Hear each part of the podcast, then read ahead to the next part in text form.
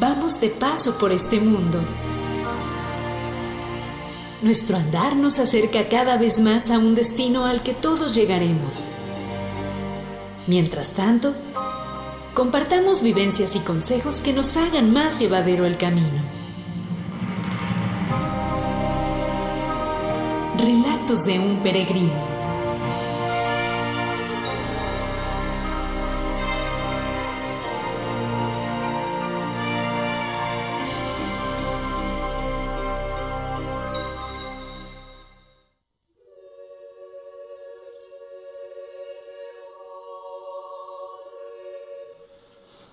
Bienvenidos a una nueva emisión de esto que es Relatos de un Peregrino. Les saluda un servidor Juan Carlos Castorena, quien va a estar aquí acompañando al titular del espacio, a Paco Briones, que hoy nos va a presentar un tema muy interesante, como cada semana, pero este tiene algo especial, ¿no? Tenemos años yendo a misa, pero mm, ahora sí que con mucho desconocimiento del, del ritual en sí. Así es, sí, este, buenas tardes Juan Carlos, buenas tardes a todos nuestros eh, radioescuchas y a quienes también nos escuchan ya de manera diferida a través de los podcasts.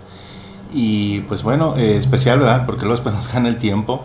En especial, pues en este caso a los grupos de que ya comentamos la, el domingo anterior, los grupos católicos de Trivia Católica, eh, grupo de Padre Pío y este apologetas valientes ahí a cargo de la, de la administradora Mildred Mildred Concepción este, Muñoz, Muñoz Torres de, República Dominicana. Desde aquí pues un fuerte abrazo, sé que nos va a escuchar más adelante y bueno, desde aquí pues seguimos apoyando también su, su, gran, este, su gran esfuerzo para, para este caso seguir construyendo iglesia. Y pues sí, con esta parte de hacer estas construcciones es el gran desconocido, es el gran tesoro. Creo que realmente si uno dejara a un lado la iglesia y bueno, eh, decir pues que es lo, lo, crítico, pues en realidad es la, es la, misa, es el sustento. E incluso quienes hemos estado de cerca, eh, por ejemplo, de cerca en el sentido de como las antenas, las antenas bien enfocadas, por decirlo de alguna manera. En Semana Santa, el Viernes Santo es el único día en que no se celebra misa. Y en el ambiente se siente algo diferente. ¿sí? No hice la tarea en el sentido de que, bueno, en el buen sentido, ¿verdad? No hice la tarea de, de investigar eh, estadísticas de cómo andan los accidentes, por ejemplo, los Viernes Santo. Mm. Se junta, ¿verdad? Ambas cosas en el sentido de que pues la gente aprovecha para salir de, vacaciones, ¿no? De no guardar esa, esa, parte de recogimiento.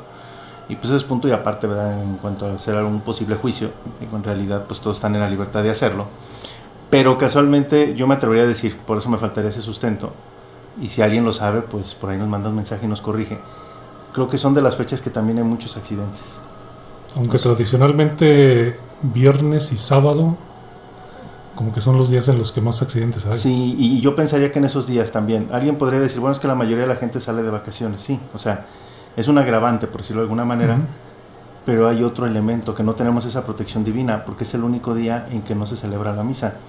Ah, hay gente que piensa y dice, bueno, pues es que se celebró la misa, no sé, hoy a las 7 de la mañana o incluso ahorita al mediodía en muchas iglesias se celebra. Eh, y así vamos avanzando aquí en el día. Pero luego a las 12 de la noche, pues no se celebran misas en Aguascalientes, ¿no? Pero si vemos usos horarios, por ejemplo en Italia, son 7 horas de diferencia. Entonces a las 12 de la noche de aquí son las 7 de la mañana de allá, de lunes.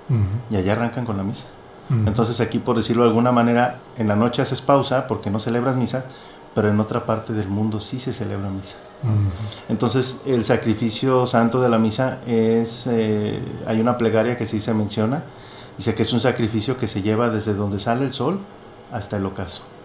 Entonces, se hace prácticamente en todo el mundo las 24 horas del día. No hay descanso en ese sacrificio. O sea que está pensado en función de ello. Más que pensado en función de ello, fue ese acomodo. Eso es lo bonito de Dios. como dicen por ahí, salió sin pensarlo, sin quererlo. Mm, podríamos decir que sí, o sea, realmente conociendo a Dios todos los ciclos, este, ya había una profecía de que se pedía, se pedía ese, ese sacrificio, Dios pedía ese sacrificio que fuera ininterrumpido. ¿verdad? Entonces eh, la gente decía, bueno, pues ¿cómo lo voy a hacer? ¿verdad? Yo no puedo tener a mi sacerdote siempre, siempre siendo lo, siendo lo mismo, ¿no? O sea, ya hiciste el sacrificio antes de la misa, obviamente, no sé, el que se pudiese pensar incluso hasta en ambientes paganos, por decirlo de alguna manera, ¿no? Este, pues hoy sabes que ya existe un sacrificio humano, ¿verdad? Y hay que hacerlo cada hora, las 24 horas del día. Yo saco 24 humanos para estarlo haciendo diario, ¿no? Y ya eso multiplica los 7 días a la semana y 365 días, pues es un moridero de gente. O sea, no, no, no, no era humanamente imposible, ¿no? Y es esa parte, pero para Dios todo es posible y viene ya ese, ese ajuste.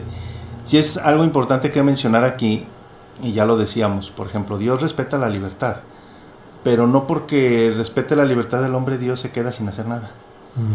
O sea, Él sigue sus planes. Hay que recordar que Dios no nos necesita estrictamente. O sea, no porque yo me porte bien, Dios es más bueno. O yo porque me porte mal, pues Dios va a dejar ser menos bueno, ¿verdad? Que a veces tenemos esa conciencia de cuando la gente reniega, dice, pues yo no vuelto a Dios, Él no me ayudó, no dio nada, y ya. Él que se vaya con sus planes, ¿verdad? Ay, pobrecito, se va a quedar sin mí. Pues no, pobre uno que se queda sin Él. O sea que mm, a final de cuentas le resulta indiferente, o sea, no... No, no le, O sea, no le afecta... No le afecta, exacto. Que, que se quede sin, sin quien lo esté adorando, digamos. Así es, o sea, eh, no es indiferente porque Él es amor y Él está al pendiente de todos, ¿no? Sí. Pero pues es, hay que ver por eso esa relación de decirle a Dios como Padre. Pues hay que ver esos niños de dos o tres años, cuatro años que hacen el berrinche. Y a veces estás en el berrinche, papá ya no te quiero, ya hacen el berrinche. Ajá. Y dices, bueno, pues hijo, pues ahí sigue, ¿no? A veces se tiran al suelo y patalean. Sí, pues eso parte, parte del berrinche muchas veces suele decir, tú ya no eres mi papá, yo ya no soy tu hijo. Exacto, sí, sí, este, pero el papá no por eso deja de amarlo, ¿no? Le es indiferente el berrinche. Sí. Pero muy en el fondo te sigo amando. Con Dios es lo mismo, o sea, yo a veces puedo hacer ese berrinche y bueno, ya, ¿no? Este, y vivimos a veces en esa, en esa indiferencia de Dios, pero Él sigue sus planes. Y aquí hay algo muy importante y hay que verlo en la historia del hombre, este, pues siempre se ha buscado esa deidad y siempre se ha buscado el tener ese sacrificio, ¿no? Y lo podemos ver en cualquier cultura, ¿no? Algunos sacrificaban sus primeras cosechas, algunos sacrificaban animales, algunos pues sacrificaban seres humanos, ¿no? O sea, y de todas las edades. O hacían un sacrificio físico propio. O un físico propio. Pero aquí, desangrarse o cosas Lo que sea, ¿no? pero, aquí el punto exacto es que hay esa necesidad del hombre. O sea, de retribuir, de satisfacer, de dar algo. Inclusive, bueno, me meto un poco ahí. No, adelante. Eh, dentro de ciertas religiones hay la concepción de que cuando un dios deja de recibir culto, muere. O como decía por ahí, no recuerdo el autor, en algún fragmento de una novela, decía, cuando un dios deja de recibir culto, pasa a ser parte de, de los dioses del pasado y por lo tanto es considerado por las nuevas religiones como demonio. Y, viene la otra contraparte, ¿no? Bueno, más no otra contraparte, vendría el, la otra cara de la moneda. Ahora lo dices, bueno, si no le doy culto, pues se olvida y se muere. Pero hay unos que hasta se enojan. O sea, había esa idea, ¿verdad? Y es cuando decimos, es demonio, es malo, y me exige, ¿no? Y eh, según la cosmovisión de cada de estas culturas, pues eh, todo lo veían así en el sentido de que pues se enoja y a ver ahora qué se le antoja. Y aparte celosos, ¿no? Y celosos. O sea, hoy me pide una cosa, y me pide otra, y me pide otra, ¿no? Y total que al Dios nunca lo tenías conforme. Porque en la esencia no sabes lo que quiere. O sea, hoy me pide, no sé, voy a escuchar muy burdo con lo que voy a decir, pues a lo mejor me pide un, costal de, maíz. Y ya la, para la otra, no, pues ahora me pide este, que desangre a mi hijo, ¿verdad? Y el unigénito. Luego la otra, no, pues ahora que yo me desangre y que pierda tantos litros de sangre, ¿no? Y ahora no, que le sacrifique una vaca, ¿no? Y que tiene que ser pinta y, de, tres, de tantos años y con la cola de tantos centímetros, o sea, pues ahora que quiere, ¿no? Y aquí la esencia, ¿y por qué tomamos esto aquí?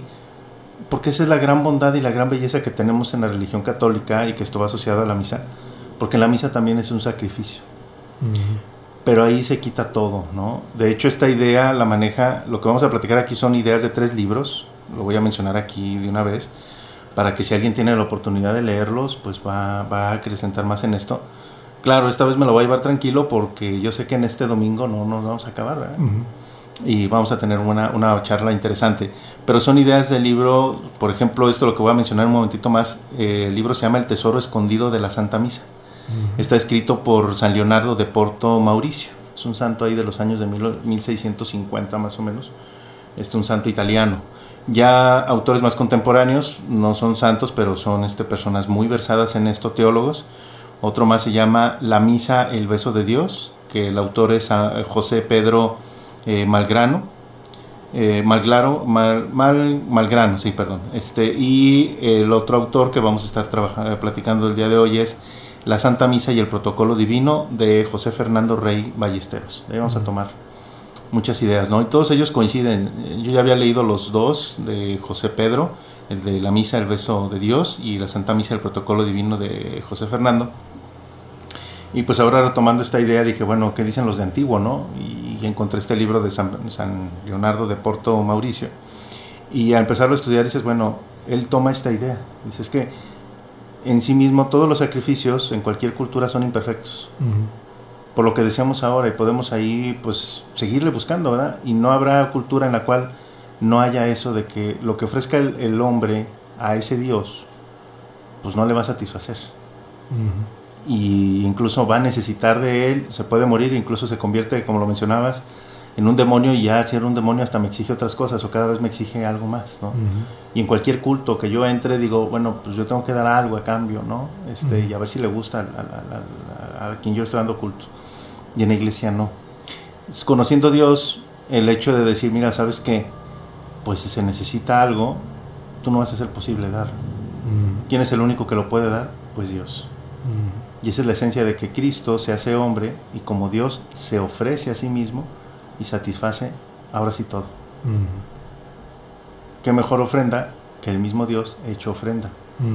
¿Qué mejor? ¿Qué, ¿Qué puede querer Dios? Lo que Él mismo es, que es Dios qué cosa tan perfecta puedes dar, más perfecta que Dios. Por eso la esencia, ¿no? Y ese es el gran valor de los cristianos.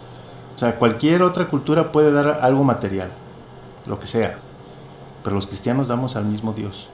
Y porque Él mismo quiso y dijo, mira, ya no le juegues al vivo, yo me sacrifico por ti, por amor, y me ofrezco en tu nombre. ¿sí? Esa es la esencia de la redención. Por eso, cuando va uno a misa, es testigo de, este, de, esta, de esta redención. Y es por eso que tenemos que tener pues eh, muy atentos. es, el, acto central del rito. Es el acto central, exactamente. Sí, de hecho, hay dos palabras, ¿no? Uno decimos la misa y a otros también lo conocen como Eucaristía. ¿Cuál es la diferencia? Misa es el acto de reunirnos. Así es como se llama. Por eso decimos, vamos a misa, ¿no? O sea, nos vamos a juntar. A celebrar. ¿Para celebrar qué? a celebrar la Eucaristía. La Eucaristía, se las debo por ahí, he estado buscando ahí la fuente, sí la tenía, se me quedó en la mente, pero lo que sí recuerdo de alguna una lectura por ahí que se hace algo de tiempo, es que la, palabra Eucaristía viene de la misma raíz griega de la palabra alegría. Entonces, cuando uno celebra la Eucaristía, es el hecho de ir con alegría. ¿sí? O sea, de irlo y celebrarlo y vivirlo y que se te note esa alegría. De hecho, al final, el sacerdote siempre nos despide en la misa. Dice, pues vayan a hacer vida lo que aquí celebramos, ¿no? Que la alegría del Señor esté con ustedes, ¿no? O que es una celebración alegre. Es celebración alegre en el sentido de lo que a mí me deja. En el sentido de esperanza. ¿Sí?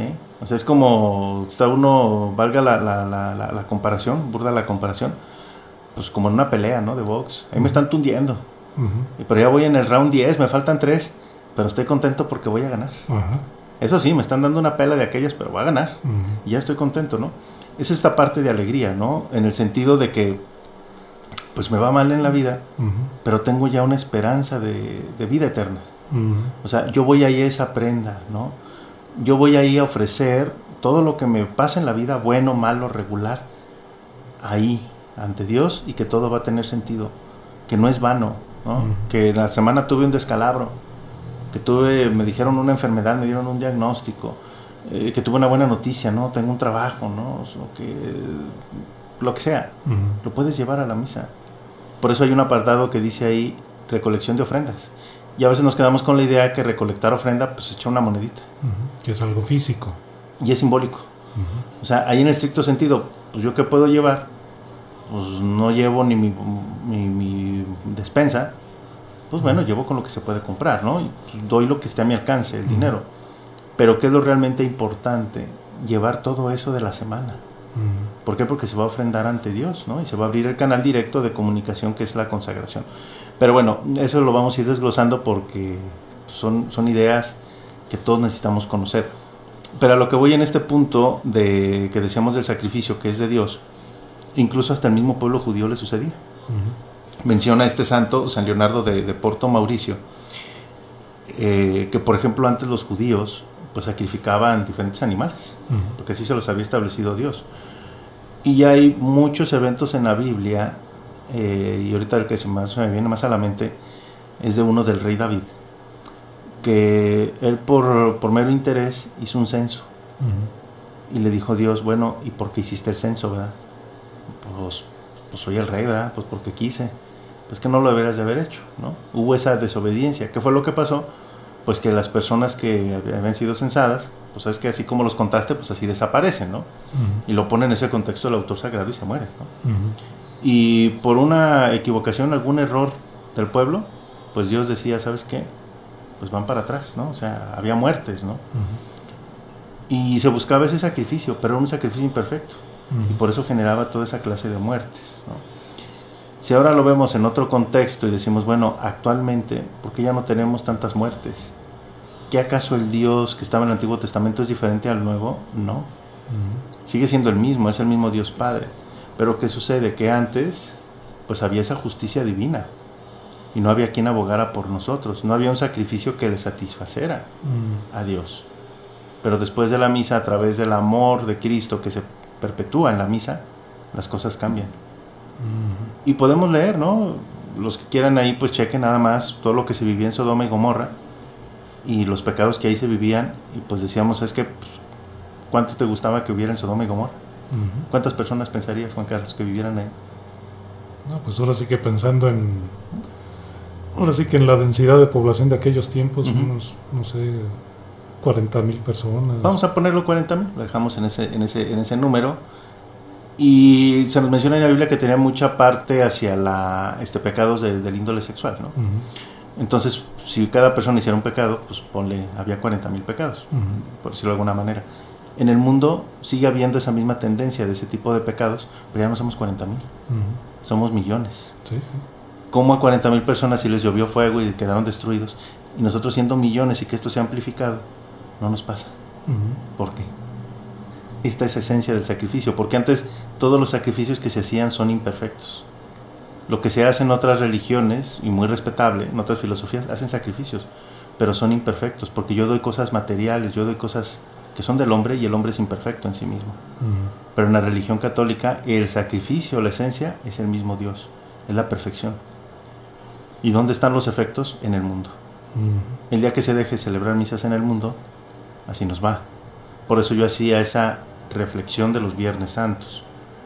Cuando estamos atentos, ese día hasta se siente diferente, se siente apesumbrado, diciendo, algo falta.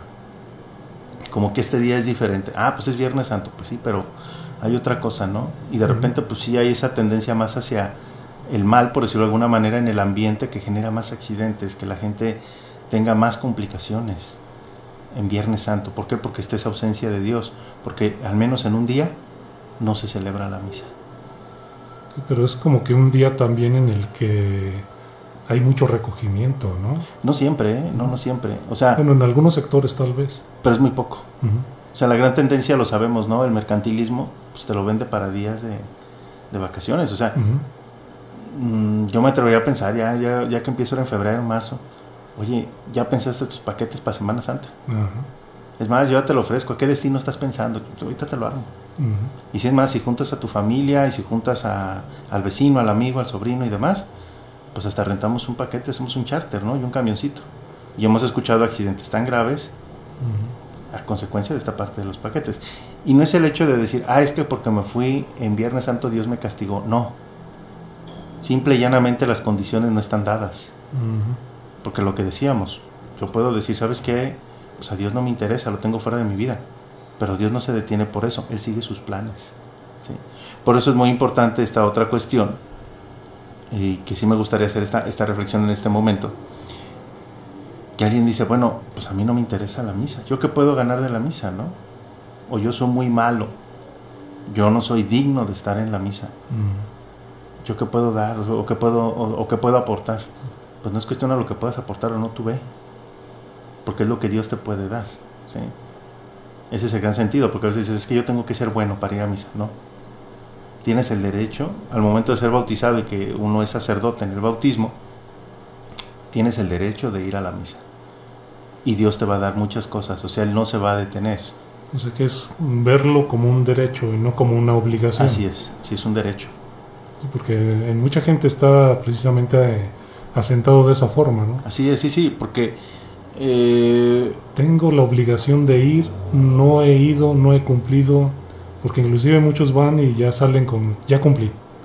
Exacto, sí, y ese es, la- esa es la- ese es el gran problema, ¿no? Y es a lo que nos vamos a abocar ya en próximas reflexiones, a desmenuzar todo esto, y no en el sentido de que sea, que sea malo. Esto lo mencionaba el, el- el autor José Fernando Rey Ballesteros, de la Santa Misa del Protocolo Divino. Dice es que el hombre tiene tres dimensiones. Y dentro de estas tres dimensiones eh, eh, está el... Bueno, ahorita por lo que mencionabas, él abre de esta manera. Dice, en la Iglesia Católica hay héroes. ¿Por qué hay héroes? Dice él. Porque asisten a la visa. ¿eh? Se aburren, están presentes, pero van. ¿sí? Además, lo hace a su pesar, porque sabe que se va a aburrir, pero hay que ir. O sea, ¿No? porque, porque van a un sacrificio, a final de cuentas. Lo toman, muchos de ellos lo toman así. Sí, y, y ese gran problema, este, porque estamos en esa centrado en esa parte de egoísmo. Pues es un sacrificio para mí. Ajá. Oye, abre los ojos, porque el sacrificio es de Dios, ¿no? Y eso es lo que vamos a tratar de, de abrir esos ojos en, en los próximos programas, ¿no? Y luego dice, dice este señor, dice, aparte es un héroe porque sufre crisis de ansiedad. Está viendo el reloj. A ahora. ¿A qué horas, no? Ya como ahorita ya ahora se nos viene el corte. Bueno, tal nos quedan cuatro minutillos, ¿no? Este, de, pero- hecho, y de hecho se conoce o se sabe el, común de las personas las partes de la misa que están más cercanas al final. Sí, sí, sí, sí. No, no, y, y a veces ya cuando vamos a salir al sacerdote, ya está el sacerdote. Se va a aventar una homilía, Ajá. olvídate. O sea, media hora. eh. ¿no? Y antes de la bendición va a decir una de avisos. Sí, o sea, una serie de cosas, ¿no? Y al final, ya cuando sale de la misa, este gran héroe se siente aliviado. Ya, ya la libré, ya cumplí. Pero ¿qué crees? Hay que volver. Híjole, hay que hacerla de héroe otra vez. Es lo que dice este autor, ¿no? Y en la iglesia dice, mira, no necesitamos héroes, necesitamos santos. ¿Quién es santo? Quien va a misa y lo toma. ¿sí? Y que lo hace de forma consciente. Por eso es muy importante el hecho de decir, oye, pues es que no, no quiero este, pues no, no, no, no, no, no, no, no, no espero nada, ¿verdad? No, no, no quiero ir, no soy bueno, ¿no? Porque pues, es el hecho de ser santo, me tengo que comprometer, pues no. Pero ya cuando empezamos a desmenuzar esto nos damos cuenta. Y el primer paso es, como dice este señor, este José Fernando Rey Ballesteros, hay que educar al ser humano en los gozos.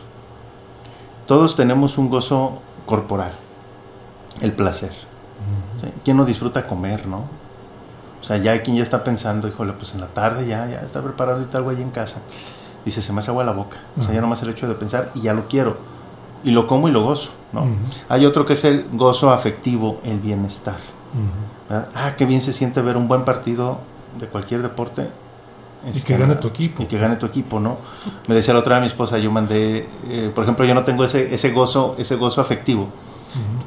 Al fútbol americano, por ejemplo. Ajá. Pero yo sé que varios amigos que tengo en el Facebook, sí, y de repente alguien puso por ahí una imagen, ¿no? La NFL empieza el próximo jueves. Y dice, mi esposo ya tiene y te gusta. Bueno, ahora sí que, este, ¿cómo se diría? Este, servicio social, ¿verdad? Ajá. Y alguien ya le da ese gozo. Que dice, ¿sabes qué? Ya ahí viene ya la, la, la NFL, ¿no? Y ya tienen ese, ese, ese placer, ¿no? Como dices, y de ganar el equipo. Pero hay otro gozo en el ser humano, que es el gozo espiritual. Gozarse en las cosas de, de Que Dios. es el que menos cultivamos, ¿no? Exacto. Porque siempre le damos prioridad a esos otros, ¿no? Este, y a veces no nos, nos quedamos solamente en eso y no damos ese paso. Y es natural. Es natural la, la actitud de este hombre, ¿sí? De, de que decíamos que es el, que es este, ¿cómo se llama? Que es el, es el, este, el, el- el héroe, ¿no? Y dice este- este mismo autor eh, de la Santa Misa del Protocolo Divino, dice es que eh, el hombre anhela los placeres corporales cuando no se tienen y se aburre cuando el cuerpo se acostumbra a ellos. Y como he hecho, es que a mí me encanta la sopa de arroz. ¿Qué vas a desayunar? Sopa de arroz, me encanta. Lo anhelo, ¿no? Y tengo años que no como sopa de arroz. Y es más, y verde con sus celotitos y, ¿no? O blanco con sus celotitos y sus rajitas de, de chilito. Y ya, ya desayuné mi sopa de arroz. Ah, qué rico. ¿Y en la tarde qué vamos a comer? Sopa de arroz. Bueno, bien, ¿no? ¿Y en la noche? Pues sopa de arroz, ¿verdad? Que Y mañana quedó. sopa de arroz. Sí, que todavía quedó, ¿no? Y es cuando dices, bueno, ya después de un rato dices, ya, ¿no? O sea, ya. Por mucho que te guste. Ya, ahí muere, ¿no? O alguna gente, por ejemplo, ahorita ya por los tiempos. A mí me gusta mucho el pan, ya estoy anhelando el pan de muerto. Y ese día vas al trabajo y pan de muerto. Y luego en la casa, pan de muerto. Y en la noche, pues cénate tu pan de muerto, ¿verdad? Y al siguiente día, pues hay que cenar pan de muerto que se hace duro. Oye, ya, ¿no? O sea, entonces los placeres corporales se aburre cuando el cuerpo se acostumbra a ello. Pero con los gozos espirituales, aburre a quien no los tiene y quien los tiene, más le gusta. Ujú. Entonces a veces pues es que me, me- no me gusta la misa. O voy así por mero compromiso. Es que no sabes lo que te pierdes. Ujú. ¿no? Y como no lo tenemos educado, esa parte, pues jamás te das cuenta. ¿Y qué es lo que sucede? Que a lo largo de los años van pasando el tiempo y no te das cuenta de ellos. Y tú dices, ¿yo qué puedo ganar? Dios actúa aunque tú no quieras. Claro, volvemos a lo mismo, respeta. Pero Dios en cada misa ofrece muchos dones, muchos regalos, y el que quiera los toma y el que no, no. ¿Quién los va a tomar? El que esté dispuesto a. Que vaya con toda la disposición de hacerlo. El que no, pues ahí quedan. Y no pasa nada, no se desperdicia. Habrá quien sí los recupere, o sea, aquí no sucede. Entonces, aquí si vas a ir, y si vas a invertirle una hora, media hora, pues que valga la pena. Yo ayer tenía una plática este, en un grupo de prebautismales y cuando recién iniciábamos me tocó abrir el tema. Les digo, bueno, ¿ustedes por qué están aquí? Pues yo sé que vienen por el comprobante, pero ¿qué más quieren? Y la gente se quedó callada. Entonces dije, entonces no espera nada ¿verdad? de aquí. O sea, aparte del papel, nada. Entonces todo lo que les dé, o lo que les digamos, pues lo van a aceptar porque usted no espera nada, así que agárrense, y ahí voy, ¿no? Entonces igual también, o sea, yo voy a misa y digo, pues ¿qué espero? Pues a lo mejor no espero nada. Pero si vas a estar ahí media hora, 45 minutos o una hora, aprovechala. Pero sí hay que educar esta parte del gozo espiritual. Y tienes toda la razón, no estamos acostumbrados. Entonces aquí el hecho no es, desde este micrófono no es el hecho de decir, ah, es que no aprovechas la misa, eres malo, eres... No. O sea, más bien, abre los ojos, ¿qué estás dejando ir por no aprovecharlo en este ejercicio que se hace domingo a domingo? ¿Y por qué no hacerlo entre semana? Porque luego llega el caso de que yo voy hasta misa en los entre semana. Pues, ¿qué tanto harás que lo necesitas? Ujú. ¿verdad? Pues que no llenas, pues ya con el domingo, ¿verdad? No, cuando se tiene ese gozo espiritual ya llega a ser una necesidad y dices, pues yo tengo que ir. De una u otra manera yo tengo que estar presente. Y aquí es cuando uno, si realmente tuviera esa, esa curiosidad de decir, bueno, si este lo hace, quiere y va, pues que ve él que yo no veo. Porque los dos vivimos lo mismo. Entonces, eso es lo que vamos a tratar de desarrollar, pues, continuando obviamente el programa de hoy y en próximos domingos. Entonces, ¿qué te parece si hacemos una pausa y luego continuamos? Claro que sí, por supuesto. Calvillo FM. Una estación muy nuestra.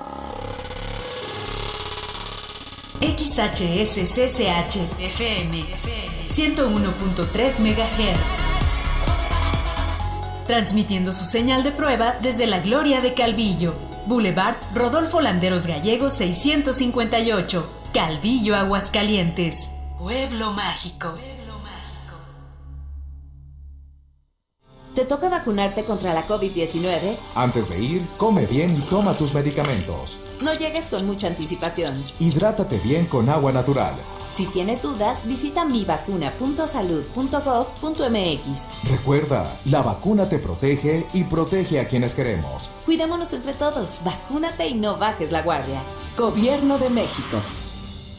Este programa es público ajeno a cualquier partido político. Queda prohibido el uso para fines distintos a los establecidos en el programa. Son las 12 y 33 minutos.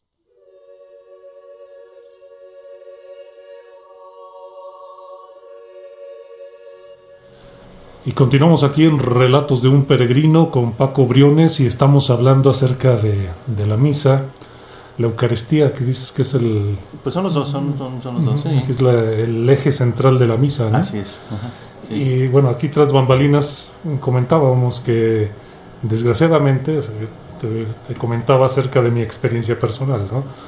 que a mí de niño me obligaban a ir a misa. Inclusive me ponen la condicionante de que si no iba a misa, no había domingo. Entonces era como una especie de examen, ¿no? Regresaba y a ver qué dijo el padre. Que también uno se volvía mañoso, ¿no? Nomás te asomabas a ver qué, decía el padre para poder eh, responder el examen y a veces hasta te ibas a otro lado, ¿no? Sí, es que eh, hay muchas cuestiones aquí al respecto, ¿no? Este y a veces esa parte de la ignorancia eh, nos ha llevado a cometer muchos errores, ¿no? En general, incluso hasta en la misma familia lo ve uno, porque a veces el hecho de no entender a los hijos dices, pues sabes qué, a veces no los entiendo, pues a golpes. Y se cae este riesgo que dice, no, ya lo curtiste a golpes, y aunque le des golpes ni así entiendes, pues ahora qué hago, ¿no? Este, válgase la, la, comparación, ¿no? Entonces a veces en la iglesia dice, oye, pues que si no vas a misa es pecado, ¿verdad? Ya está, es un mandamiento de la iglesia, ir a misa todos los domingos y fiestas de guardar, y lo vemos en ese sentido y a veces igual podemos ir para la parte de un castigo, ¿no? Ya como los niños también que pues vas a misa y si pones atención todo el rato, pues es que este te compra un juguete a la salida, ¿no? Los clásicos chuchulucos que había afuera, ¿no? Las botanas o lo que fuera. Este, los famosos puestos de churros de repente, ¿no? Lo que fuera ahí de antojitos. Pues tú ibas a ir a misa, pero no estás esperando y ya, ya hasta el churrero sabía, ya va a acabar y llegaba el olor, ay, están esperándome los churros, o sea, y lo hacías por otras cuestiones, ¿no? y, pero digo, es parte de la ignorancia. Hace un domingo llegaba yo a misa, este, llegué un poquito antes y andaba un niño ahí corriendo. pues lo entendible, ¿no? Si están en la casa ahorita ahí en pandemia, ¿verdad? Y de repente ya lo sacan y ven un atrio tan amplio, ¿verdad? Dices, pues lo que se me antoja es correr. Y andaba el niño, ¿no? Un niño como de 3, 4 años, ¿no? Chiquito. Y la mamá le decía, ya no corras, porque Dios se va a enojar. O sea, todavía tenemos esa idea, ¿no? Dije, pues si Dios dice que los niños se acerquen a mí, ¿verdad? ¿Cómo es que se va a enojar? Pero es porque no encontramos esa, esa valía, ¿no? Y entender toda la parte de los símbolos. Eh, porque decía este, este señor eh, de la misa El beso de Dios, de José Pedro este, Malglano, eh, a ver si ya hace ratito dije Malgrado, no, es Malglano, perdón. Maglano, perdón, el apellido Dice, la liturgia es la guía de participar en un mundo invisible. O sea, todos los ritos que están en la iglesia, en la misa, estamos participando de un mundo invisible. Y es ese mundo invisible que nos busca a nosotros tener ese gozo espiritual. Y aquí sí quiero ser muy enfático en esto, por lo que decíamos, pues es que a veces no encuentro ese gozo espiritual, no me nace. Y viene esa parte, incluso lo acabo de decir ahora, no me nace ir a misa, no me gusta, o sea, quiero hacerlo a veces al nivel que sea placentero, corporal, que yo sienta algo. Y es que si yo no voy a la misa y no siento bonito, no es misa. Y yo quiero condicionar el actuar de Dios a lo que yo quiero. O sea, Dios da, da sus dones. Estés dispuesto o no tú, o predispuesto a recibirlos, allá tú. Claro, respeto tu decisión. Tú, tú me dices que no, pues ahí está, ¿no? Es como el hecho de que llega la mamá, ¿sabes qué vamos a comer? ¿Qué hay de comer? Esto. No, no quiero, no me gusta, yo como al rato. A veces hasta me dicen en casa, pues no restaurante, ¿eh? Ahorita. ¿No quieres? Vale. Ahí para la siguiente ronda. Y yo doy de comer a los que quieran. También así Dios, bueno, dice, bueno, aquí está la misa, va a haber el sacrificio, entiéndelo. No es que yo lo quiero entender bajo mis motivos. Si no siento bonito, ¿para qué? No sirve para mí. No vas a coartar la acción de Dios. Y ha caído en esos casos en que o es a fuerzas o que a veces sacralizamos demasiado la misa y queremos hacerla muy atractiva. Y se pierde la esencia. Porque luego se le agregan cosas que son del hombre, pero que no necesariamente es lo de Dios. Porque Dios ya puso todo un orden. El hecho de vivir la misa como la vivimos es de la esencia tanto del Antiguo como del Nuevo Testamento. Entonces Dios ya lo dejó muy claro en la Biblia, va de esta manera. La iglesia en su magisterio lo interpreta, se llega a un común acuerdo por soplo del Espíritu Santo y se dice de tal o cual forma.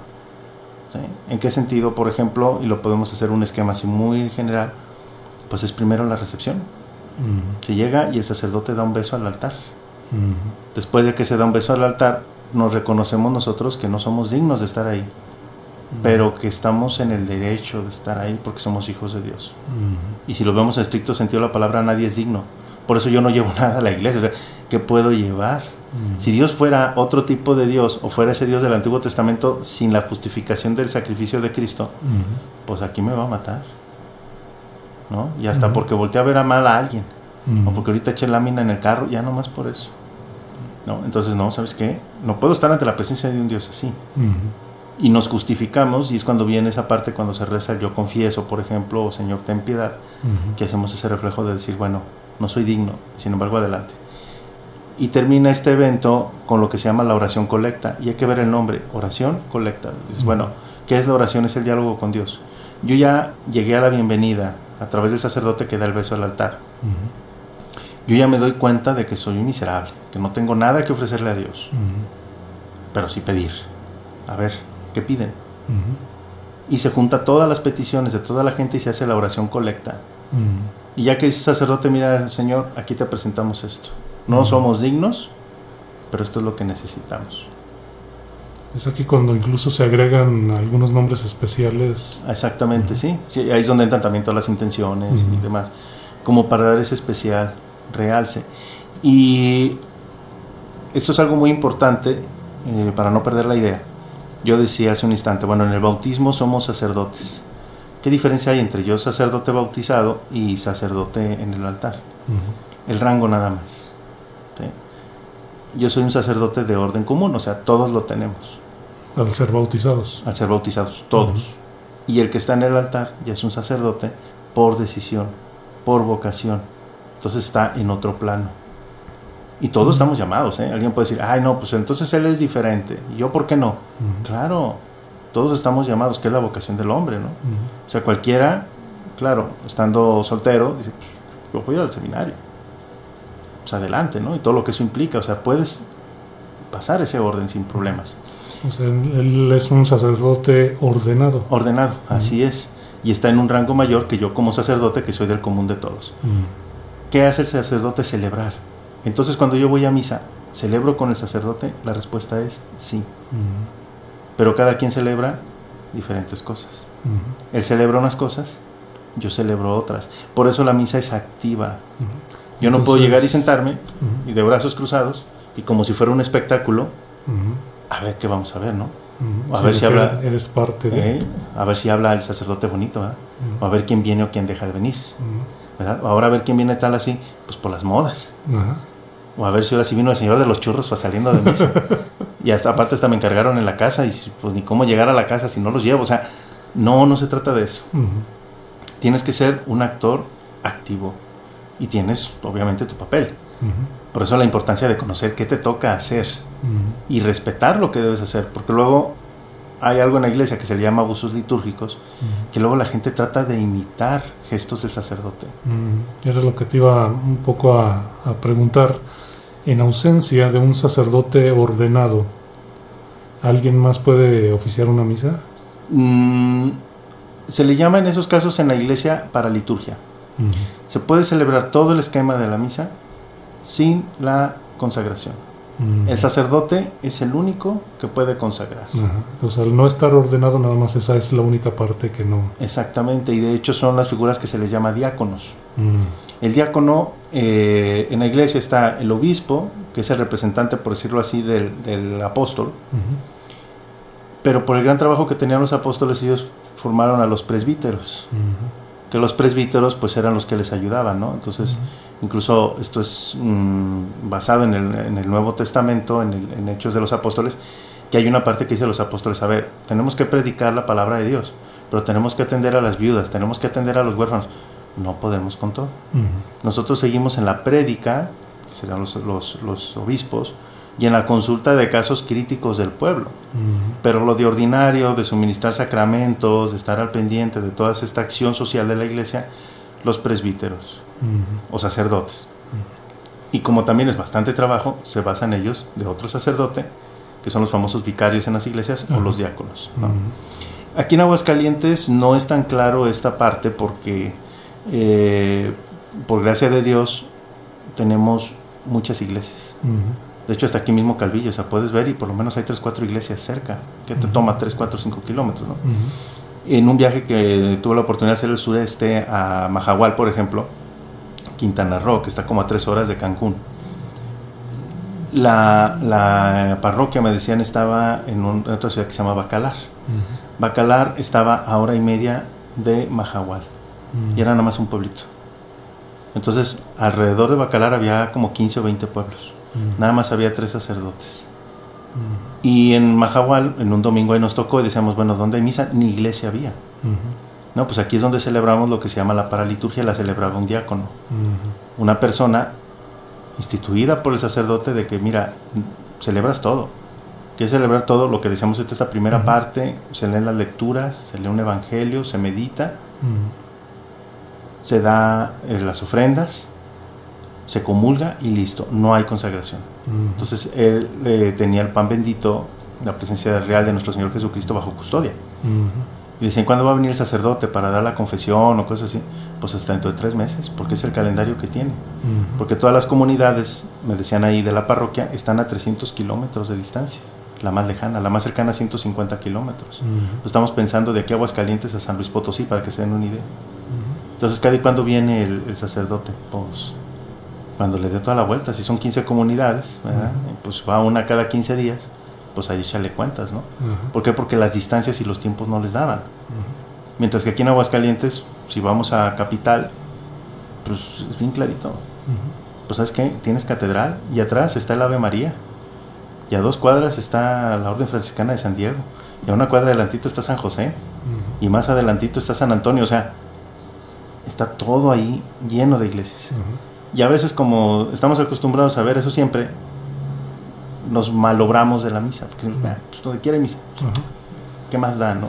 Sí, pues de, hecho por eso te hacía esta pregunta, porque pensaba precisamente en un, en un caso extremo, por ejemplo, no sé, algún grupo de personas que de pronto naufraga en una isla y no hay ningún sacerdote entre ellos, si alguien podría tomar precisamente esto, o un lugar muy apartado. Se puede tomar, o sea, se puede hacer el mismo esquema. Nada más omitiendo esta parte que dices. No se puede hacer la consagración, exacto. Ahí sí se necesita la presencia real de un sacerdote, ¿no? Y es por eso que nosotros los católicos pues pedimos por las vocaciones sacerdotales. Pero decimos a veces en Aguascalientes somos muy indolentes porque, o sea, no nos sensibilizamos a eso porque estamos acostumbrados a ello. O sea, no hay lugar en Aguascalientes que de a lo lejos no escuches una campana de misa. Donde quiera. Pero hay pueblos, hay regiones en que no lo hay. Y a mí me quedó muy claro, yo cuando fui a esa parte que te digo a Bacalar, eh, perdón, a, a, Mahahual, que me dijo, ah, caray, pues aquí no hay. Entonces, aquí uno hasta podría decir, este, pues digo, me doy el lujo.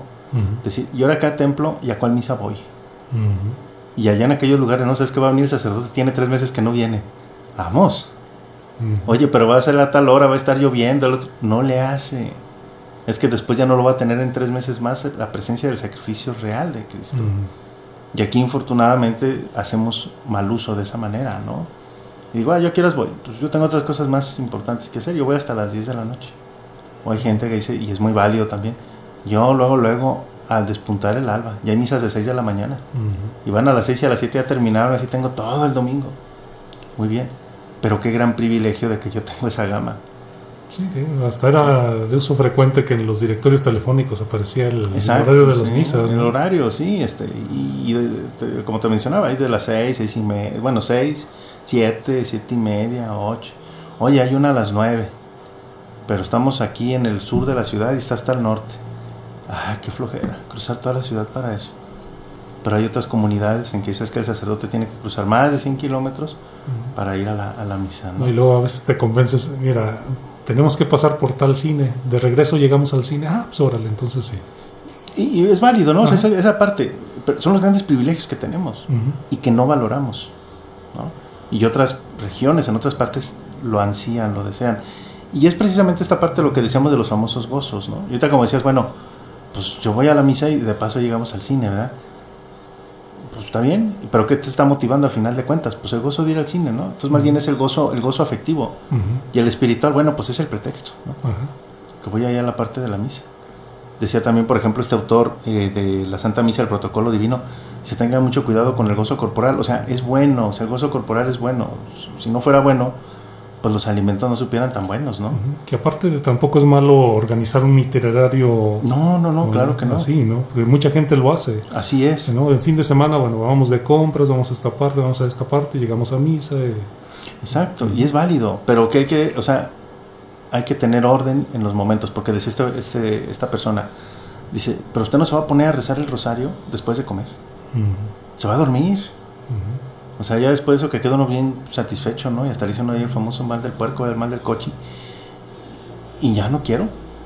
Y hay mucha gente después de comer, pues voy a misa. Te vas a dormir, compadre, no vayas.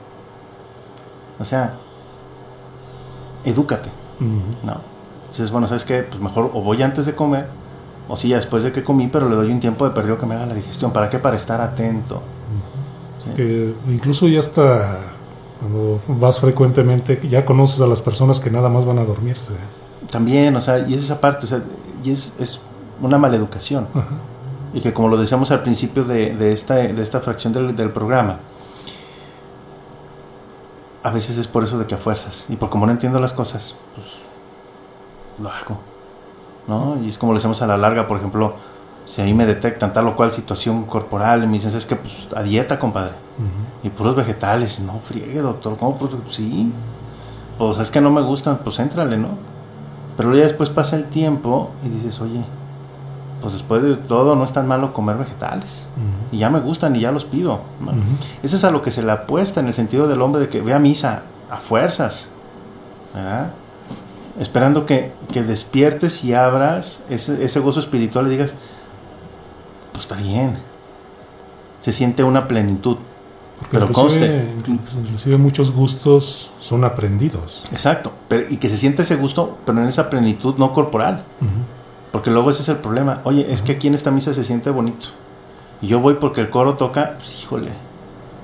Ese y no sé, el coro de los niños de Viena, no hay diferencia, ¿eh? Oye, pues entonces tú vas a escuchar el coro, no vas a la parte de la misa. O no, ¿sabes que yo voy a este porque este padre habla? Padrísimo. No, hombre, me encanta como dice, ¿no? Casi, casi como el mejor motivacional. Tú vas ahí a la motivacional, pero no a esto, ¿no? Y a veces se cae en esos abusos, ¿no? Y se pierde el sentido esencial de lo que es la misa, que es la Eucaristía, ¿no? Y era lo que decíamos eh, de estas partes de la misa. Decíamos, eh, llega el sacerdote, da la bienvenida, yo me reconozco indigno de estar ahí, sin embargo, necesito de, y se hace la oración colecta. Ese hecho de tener yo el, de, el derecho de llevar mis peticiones es porque soy sacerdote. Entonces, ¿cuál es mi papel de sacerdote? Ahí van mis peticiones. ¿Cuál es el papel del sacerdote instituido? Recojo, colecto y las elevo a Dios. Por eso es muy importante siempre escuchar la oración colecta. Cuando nos dice sacerdote, hoy pedimos por esto. O sea, por todos ustedes, pero. ¿qué es lo que le pedimos? Junten todo, pero ¿qué es lo que le pedimos a Dios? ¿no? Y luego viene la liturgia de la palabra. Esto con base a que Cristo así lo hizo. Hay que recordar a los discípulos de Maús, que se los encuentran en el camino. Los discípulos no entendían, la muerte de Cristo y su resurrección no lo entendían. Bueno, todavía no resucitaba Cristo, perdón, una disculpa ahí en ese sentido. Bueno, ya había resucitado, pero no, no había tenido esa manifestación completa. Y ellos no se dieron cuenta que iban caminando junto con de Cristo. Y dicen que iban caminando precisamente Maús. Se menciona más o menos para darnos una idea de la, la distancia más o menos del centro de la ciudad de Aguascalientes a Jesús María. Uh-huh. Así era lo que quedaba de Jerusalén a Maús. Ese camino se lo aventaron platicando con Cristo. Y Cristo les explicaba las escrituras que cuando ya llegaron a Emmaus, Cristo hizo como que seguía para, para, adelante, pero ya era noche. Y le dicen los discípulos, oye, este, pues quédate con nosotros, ¿no? Ya está anocheciendo y pues no te va a ir mal por ahí la inseguridad o lo que sea. Y Cristo acepta y dice, bueno, muy bien, va. Y ya se iban a sentar a cenar y Cristo parte el pan. Y en eso se desaparece porque Dios lo reconoce. Eso lo encontramos en San Lucas. Y esa, en ese rato, en esa noche, ¿cuál sería el gozo espiritual? Les valió gorro.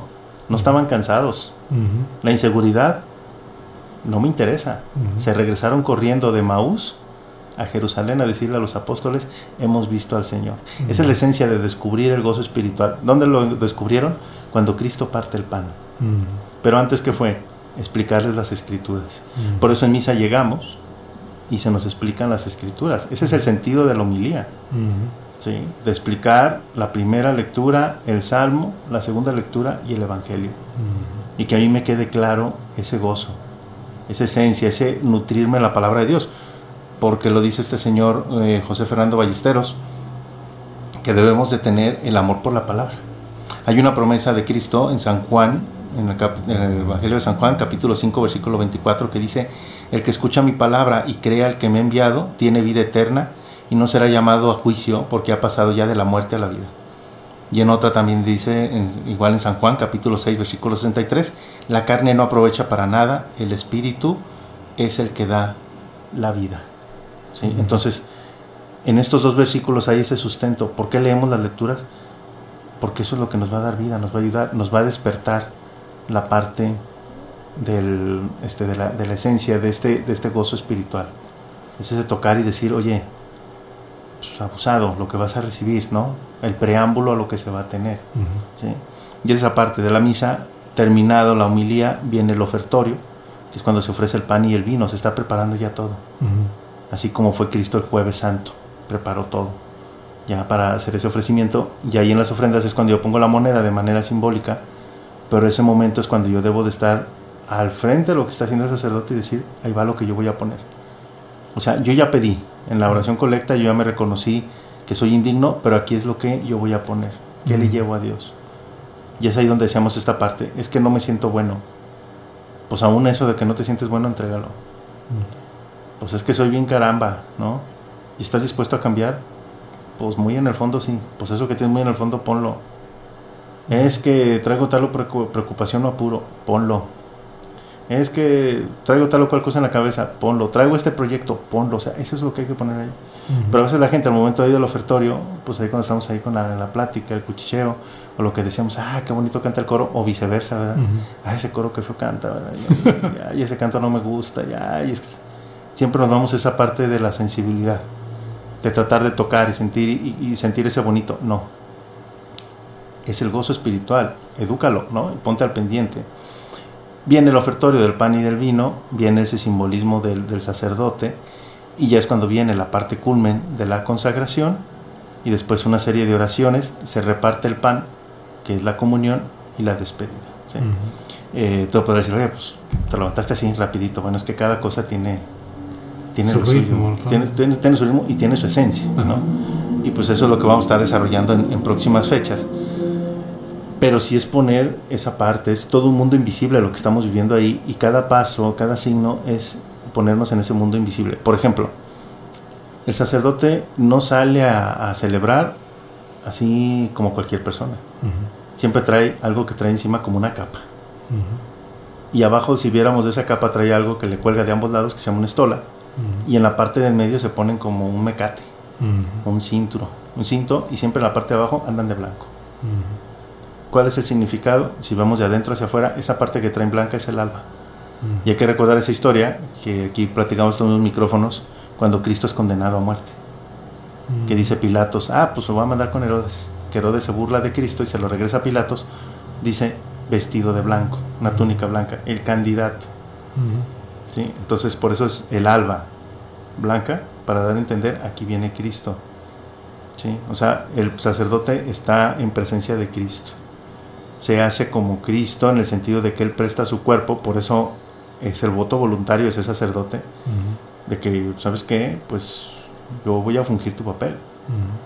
Toma mi naturaleza en ese momento, cuando se hace la consagración, y, este, y, consagra. está ahí a nombre de Cristo. Entonces la vestimenta es lo que me lo dice. Usa el alba, que es ese significado de cuando fue regresado de Herodes a Pilatos con ese traje blanco trae el cíngulo, que así se le llama ese cinto, y la estola, que es el reflejo de cómo amarraron a Cristo de la cintura y obviamente del cuello, pues para llevarlo a, su condenación. Y lo que trae encima, que es la casulla, es el equivalente al manto púrpura que le pusieron los soldados para mofarse de Cristo, para decir, este es el rey. Entonces cuando yo veo el sacerdote así revestido, no es el hecho de decir, ah, está el sacerdote, ¿no? Ah, qué bien le queda esa casulla. O sea, no, es, un simple uniforme. No, no, es esa representación de que me debe de decir en esa, en esa sensibilidad espiritual, es Cristo. Y mira cómo viene vestido. Ya lo pasó de Herodes a Pilatos. Ya está atado, está maniatado. Y aparte, ya se burlaron de él los eh, soldados, por eso la parte ahí del alba, mm. a, representar este, esta túnica, por ejemplo. Entonces, si lo ves de esa manera, oye, la misa no es un juego. O sea, ¿cómo vas a sentir bonito del sacrificio de Cristo? Porque la esencia de la consagración y de la Eucaristía es esta. Si Cristo murió, y solamente así es, murió solamente una vez para la redención del mundo, Por los únicos que fueron redimidos fue la Virgen María y San Juan, eran los que estaban al pie de la cruz. Entonces a ti y a mí que me quedan después de dos mil años, ¿no fuimos redimidos? También, porque somos hijos de Dios, estamos en ese derecho. Entonces, el estar en la misa es en el tiempo, no físicamente, pero sí espiritualmente, regresar al acto de la crucifixión de Cristo. Obviamente, previo, la Pasando última cena. Los momentos previos. Exacto, la última cena, la crucifixión y la resurrección. Y todo eso en la misa se nos va relatando a través de los diferentes signos que hace el sacerdote. ¿Sí? Y se le llama un sacrificio incruento, o sea, sin sangre, porque solamente Cristo necesitó sacrificarse una vez en la cruz. Si hubiera necesitado sacrificarse más veces, entonces pues no hubiera sido un sacrificio perfecto. O sea, no es como cuando decimos hacer un cáliz, ¿no? Y ahora sí viene el bueno. No, con Cristo fue el único. Pero se recuerda en el tiempo ese, ese momento. Entonces la misa, cada vez que celebra la misa es volver a celebrar ese calvario de nueva cuenta. Es como una síntesis de, de lo que ocurrió. No, eh, no es, eh, es- esa parte aquí de donde tenemos que empezar a desmenuzar, porque no es síntesis. O sea, físicamente podríamos decir si es síntesis, pero espiritualmente yo me traslado a ese momento, a ese tiempo. Hay que recordar que para Dios no hay tiempo. Entonces, en la visión de Dios nos han dicho los grandes teólogos, cuando estaba ahí crucificado, pues no solamente veía al pueblo judío, sino volteando hacia el horizonte, él veía a todos los hombres que a lo largo del tiempo iban a seguir celebrando el mismo sacrificio en la misa. Eso es una recreación. Es el volver a vivir en el tiempo. Sí, no es, porque luego a veces puede caer uno en eso de que es una recreación, de que es O sea, una recreación no, no lo digo tanto en el sentido como el Via Crucis, que se hace como Ajá. una representación, Ajá. sino que una recreación del momento. Así es, sí. Es trasladarte, es viajar en el tiempo, espiritualmente hablando, y estar en ese momento preciso. Otra vez. Sí, es que esto es lo que no- nos falta. Nos mucho, falta, ¿no? exacto. Y no, y no estamos O sea, sensibilizados no a ello. acudimos en ese Exactamente. mentalizados en ese sentido. Porque no lo vemos. Y porque no seguimos los signos de la liturgia. Y a veces hasta los queremos borrar con esa parte de decir lo que sí yo pueda sentir y que además me guste. ¿No? Y ya es esa gran diferencia, como lo dijera José José en su canción, no es lo mismo amar y querer. Es un gran sacrificio de amor, la Eucaristía, así lo debemos de interpretar. Pero el amor es que es una decisión y no siempre amar se siente bonito, pero el querer sí. Y por eso yo digo, pues es que yo la misa quiero esto. Espérame, tú quieres esto, pero Dios te ama. Y Dios a través de ese amor pide esto, ¿no? Y es por eso que ya viendo toda esta cuestión es cuando ves de una forma muy particular hasta la vestimenta. Sí, o sea, todo el simbolismo que, que encierra, ¿no? Sí, ¿no? y la vestimenta de uno en sí mismo. Si yo te dijera ahora vamos a viajar en el tiempo y vamos a ir al momento justo en cuando Cristo muere en la cruz, pues qué ropa escogerías, ¿no? O sea, dices, pues no, pues no me pondría cualquier cosa, ¿no? O sea, es Ujú. más, pues estaría triste, ¿no? O en un tono ahí despectivo, decir, bueno, pues yo voy y ahí a lo mejor me llevo algo para rescatar a Cristo. No, no, no, no, no, no. O sea, no es lo que tú quieras, es lo que. Dios pone. Pero si lo veo de esa imagen y digo, ¿cómo debo de ir presentado? Pues es lo mismo en la misa. Por eso no lo tomamos tan a la ligera nosotros. Y lo decíamos, el sacerdote sale revestido de esta manera. Pero porque es su papel de sacerdote como tal. Pero yo como sacerdote del común también voy a celebrar, voy a estar ahí. ¿Cómo voy a ir vestido?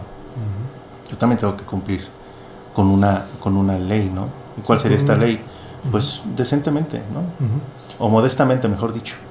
¿sí? Y por eso mucha gente dice, y eso me ha sucedido, por ejemplo, ahora allá en el sureste, no entre ni con shorts, ni con chanclas, ni con... Ay, como, ay, cómo son fijados, cómo son payasos, cómo son exagerados, pues No, ahorita pues, el en, calor. en Europa te pasa mucho también. Sí, sí, sí, o sea, cosas así. Ujú. Y espérame, es que si entendieras el significado de lo que vas a vivir, pues no vendrías así. Es como si alguien me invita a una boda y digo, ay, pues yo me voy con ropa de ordinario. Oye, pues es una falta de respeto para que me invitó. ¿Verdad? Y algunos que hasta le ponen ahí código, ¿verdad? Pues tiene que ser Rigurosa etiqueta. rigurosa etiqueta, ¿no? Y si no voy con frac, todos me van a voltear a ver mal, ¿por qué? Se te está pidiendo, ¿por qué? Porque es un evento muy importante. Entonces igual aquí, oye, es la crucifixión de Cristo, se va a volver, en el, en el tiempo vas a regresar espiritualmente a ese momento y va a haber esa recreación de todo el suceso. Y tú eres parte de, porque eres un sacerdote del orden común y celebras junto con el sacerdote consagrado. ¿Cómo vas a ir? Ay, con lo que caiga, ay, como sea. Recuerda que Cristo ahí en esa cruz también te va a estar viendo. ¿Qué quieres que vea Cristo de ti? Por eso dices, híjole, pues... Aunque digamos que a final de cuentas importa más la actitud Sí, que la apariencia, ¿no? exacto, pero a veces, muchas veces la actitud la demuestras a través de tu apariencia. Sí, que socialmente, vaya, Así es. socialmente así nos, eh, nos hemos establecido, ¿no? Y que de hecho es, por ejemplo, las famosas tribus urbanas, ¿no? ¿Cómo identificas una tribu urbana en su forma de vestir? Y ya dices, estos piensan de tal o cual manera. Ujú. Ya les empiezas a poner ciertos estereotipos, infortunadamente, ¿no? Que estos son de la tribu, sabe cuál, y sabe cuál. Y hasta por el corte de pelo, y por los colores que usan, ¿no? Y el tipo de modas, y que si utilizan artículos de piel, y que se utilizan cadenas, y no, Ujú. que se utilizan... Y ya los empiezas tú a, a estereotipar, ¿no? Ujú. Porque va a esa esencia. Entonces yo también, si voy con una actitud, pues yo realmente debo decir, bueno, ¿de qué manera voy a asistir yo a esa parte de la misa, ¿no? Ajá. Pero bueno, eh, esto es una infinidad muy grande, es un gran tesoro que tenemos en la iglesia y que pues poco a poco iremos ahí, iremos ahí recuperando. Y comencemos con estas ideas de estos tres libros, la misa, el beso de Dios, la, mis, la Santa Misa, el protocolo divino y el tesoro escondido de la Santa Misa. De ahí vienen todas estas ideas, ¿sí? Ujú. porque lo van a decir, "Oh, esto está bien loco lo que está diciendo. No, es lo que está ahí No, es que, y es lo que se vive, ¿no?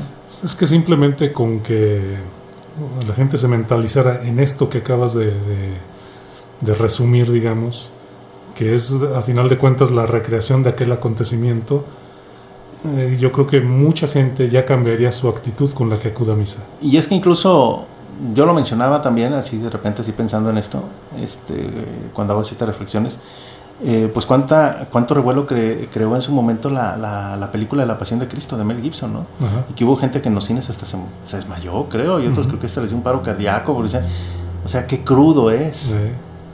Pues es lo mismo en la misa. O sea, tú no vas a decir, obviamente, no es para que sientas bonito, vuelvo a lo mismo, del hecho de decir, ay, pues ver ese, o sentir, no sentir tan bonito ver ese Cristo ahí escarnecido, golpeado, ¿no? Ultrajado. No. Pero la- el mismo sentimiento, el mismo ambiente se vive en la misa. Claro, como Dios sabe, o sea, pues Mel Gibson lo puso al blanco y negro. ¿no? Y con todos los efectos que Hollywood permite. Pero acá no está velado en cada uno de esos pasos, pero es lo mismo. Y lo vuelvo a reiterar, ese viajar en el tiempo espiritualmente hablando y estar presente en ese mismo momento. Y eso hay que saberlo, como lo decíamos, interpretar en cada momento. Aquí dimos una pincelada de A a la Z de cómo va la misa, pero ya nos detendremos en cada uno de estos. Si alguien quiere ahondar todavía más en esta parte, les recomiendo, es- eh, hay un video del, del padre Jesús Espinosa de los Montero, que lo pueden buscar en YouTube, por ejemplo, que habla de las partes de la Santa Misa, y él habla de esta cuestión de qué significa el beso, de qué significa este las preces que decíamos ahora, la oración colecta y demás Hasta las posturas de las manos. las posturas de las manos y todo. ¿no? Sí, de hecho hasta la, la forma del altar. Ujú. O sea, el altar siempre está en una posición alta. Cuando entramos a la iglesia hay escaleras. O sea, todo eso. Cómo debe haber, estar limpio de elementos, excepto por tal o cual cosa. ¿no? Exacto. Todos esos detalles los vamos a seguir desarrollando. Ujú. Este, con otras ideas también ya les diré que otros libros.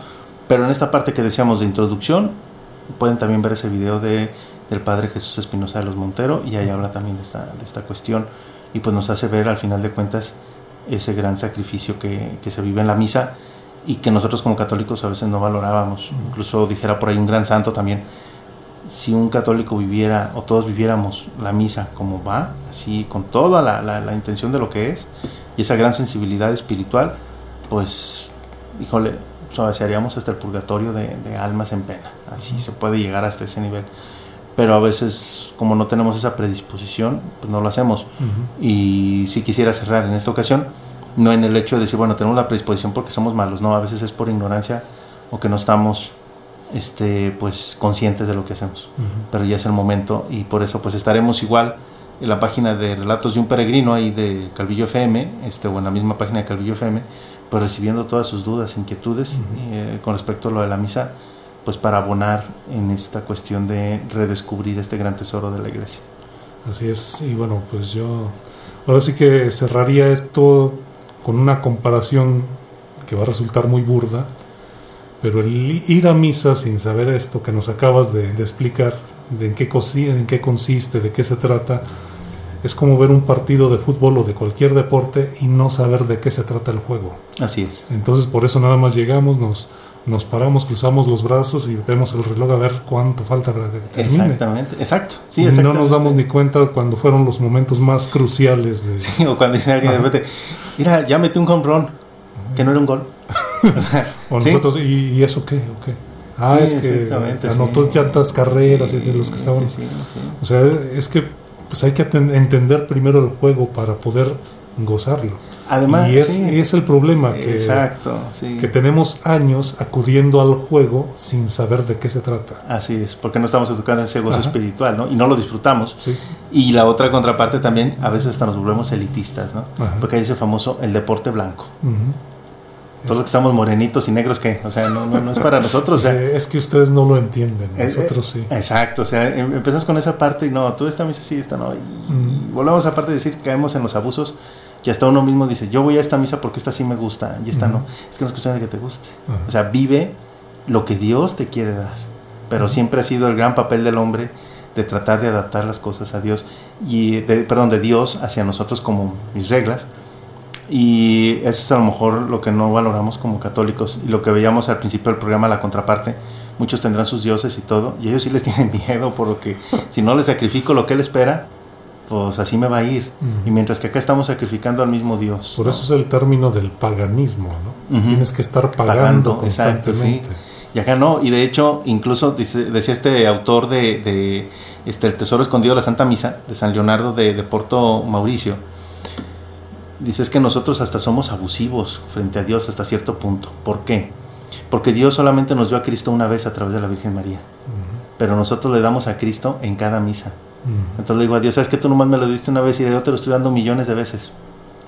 A ver, o sea, tenemos ese es el lujo, ese privilegio, y ni siquiera así lo valoramos para el hecho de decir, si se lo estoy dando de regreso a Dios, pues él, perdón por la expresión, ahí tiene una deuda conmigo, pues cóbrala, pídele lo que quieras, es el momento, pero a vez de pedirlo, ¿qué hora es? Y ya nos vamos, ¿no? Y como ahorita en el programa, ¿qué hora es? Y ya nos vamos. Sí, porque ya, ya estamos abusando del tiempo. Ya, ya, este, entonces... Porque el así- problema es que luego agarramos vuelo Sí, otra vez y para... Y es que este, este es un tema muy, muy interesante Ajá. por todo lo que tiene por ahí. Pero bueno, en la semana estaremos esperando por ahí sus, sus preguntas, sus inquietudes. Y pues bueno, gracias quienes nos siguieron hasta este momento. Y pues nos, vemos- nos escucharemos el próximo, el próximo domingo. Así es, nos escuchamos la próxima semana. Usted que nos estuvo escuchando, pues muchas gracias. Hasta pronto. Vamos de paso por este mundo. Nuestro andar nos acerca cada vez más a un destino al que todos llegaremos.